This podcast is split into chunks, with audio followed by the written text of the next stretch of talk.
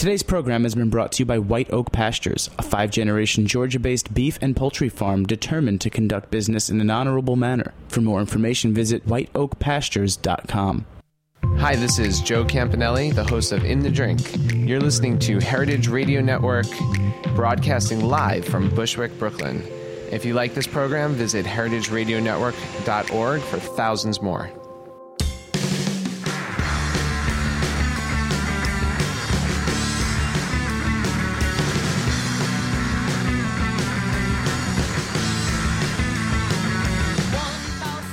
And welcome to After the Jump. I'm your host, Grace Bonney, and today we're coming to you live from Roberta's in Bushwick, Brooklyn. You can listen to After the Jump live every Wednesday at 1 p.m. on heritageradionetwork.org or download the podcast on iTunes anytime.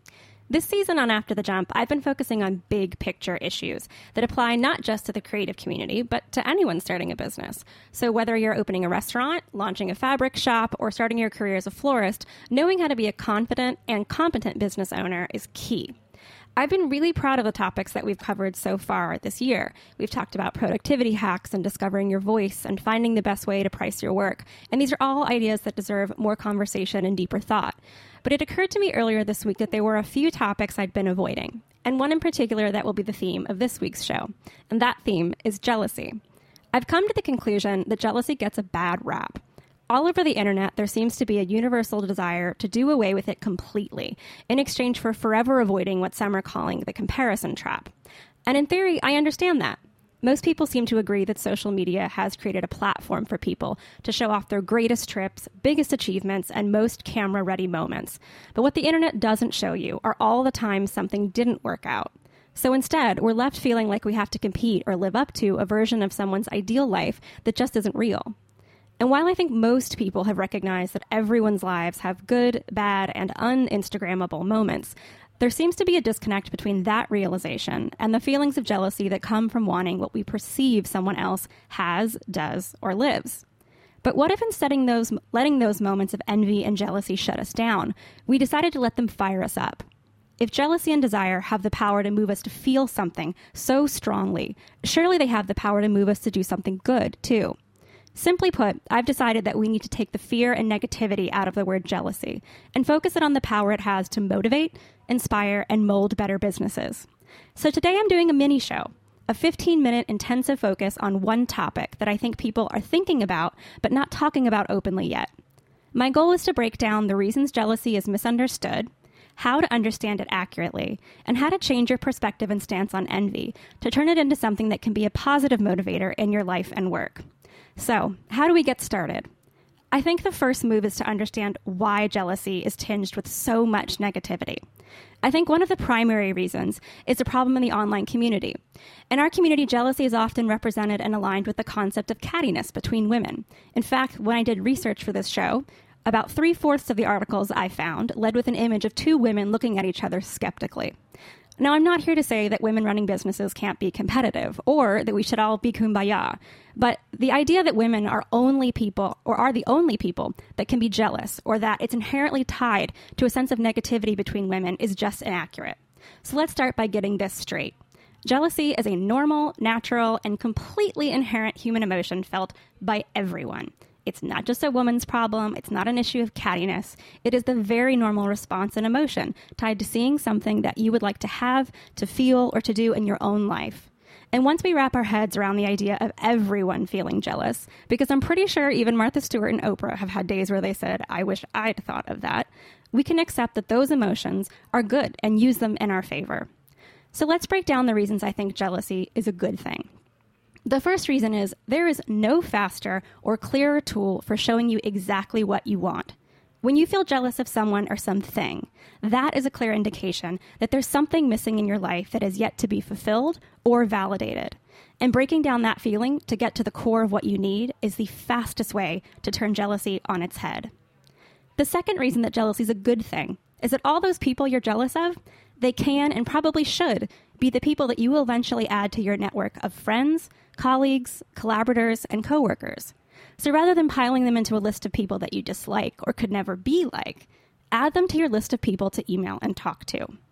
And the third and maybe greatest reason that jealousy is actually a good thing is that jealousy may feel like it's showing you what you don't or can't have, but in fact, it's showing you exactly what you can have. Seeing that somebody in your industry got, for example, a book deal or a TV show means that people are interested in investing in and seeing more of people just like you. The primary mistake that people make when feeling jealousy is thinking about all the things that you want, that other people have, that are unattainable. But instead of letting them shut you down, you need to let them show you what is possible and what you can achieve if you unlock your own confidence. So, how do you do that? I have a very clear process that I follow, and I'm going to walk you through all those go to steps. But I'm going to take a very quick break, and when we come back, I will give you my five steps for turning jealousy into motivation.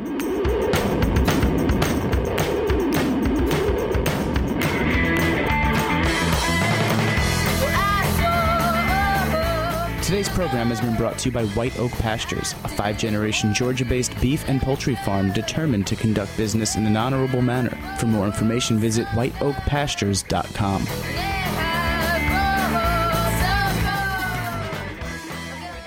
Hey, welcome back to After the Jump. I'm your host, Grace Bonney, and t- on today's show, we're talking about jealousy, how to understand and embrace it, and how to learn from it to find the motivation to push you and your business forward.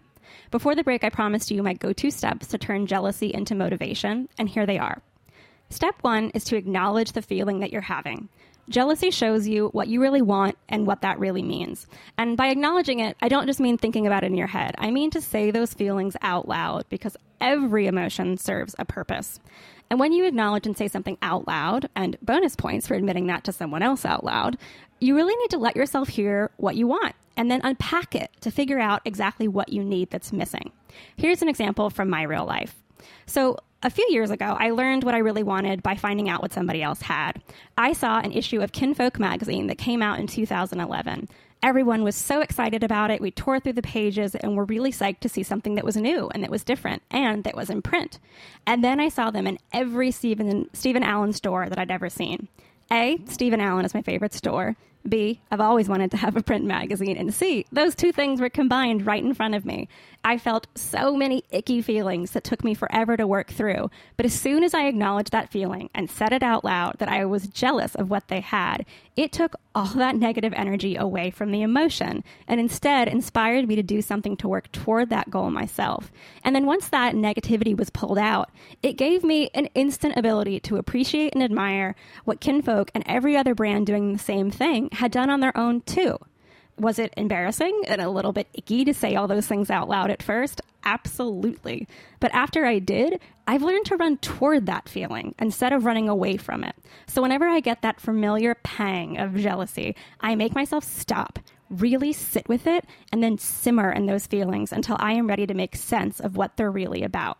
Now, this is not a comfortable step, and it's the one that everybody runs away from, but this is the biggest one that you can do to really take that emotion and understand what it means for you. Because at first, a lot of times when we feel jealousy, I think anger is the first thing that comes from it.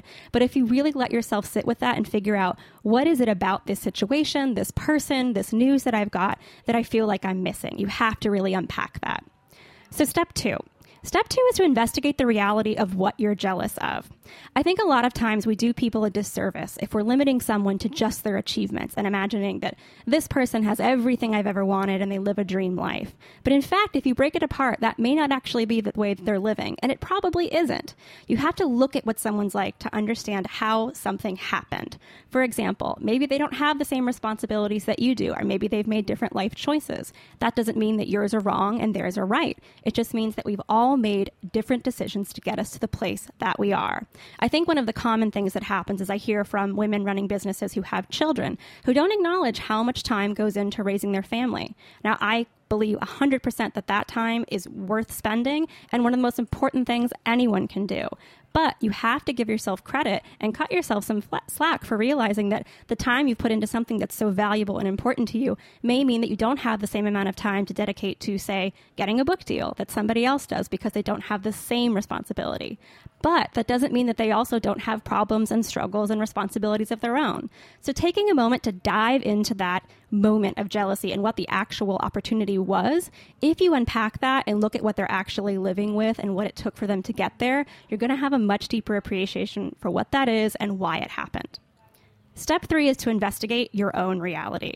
This is a tough one. I think that people often don't want to look at the life they live and what they've already achieved because we gloss over achievements.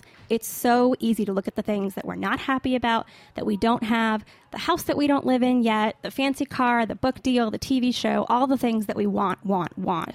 But we aren't looking at the things that we've already done. If you're going to be appreciative for what you have in your life, you have to take a moment to acknowledge it. So when you feel that moment of being jealous about somebody else or some other thing they've achieved, take a second, grab a piece of paper or open up a document on your website and write down the things that you've done this year and include everything. Don't just include the things that involve work. You need to include include all of the moments that make you happy in your day. Whether that means you planted a garden in your backyard, maybe that means you started conversations with someone to work on one day producing a web series. Maybe that means that you finally got the number of comments on a post that you've always wanted to get, or you got somebody really important to come into your shop that you've always wanted to visit. These moments count. And those moments that you're feeling are enviable moments to other people as well. So if you take a moment to acknowledge what you've already achieved in your life, you might actually realize that that moment is something just as valuable as all the things that you're coveting.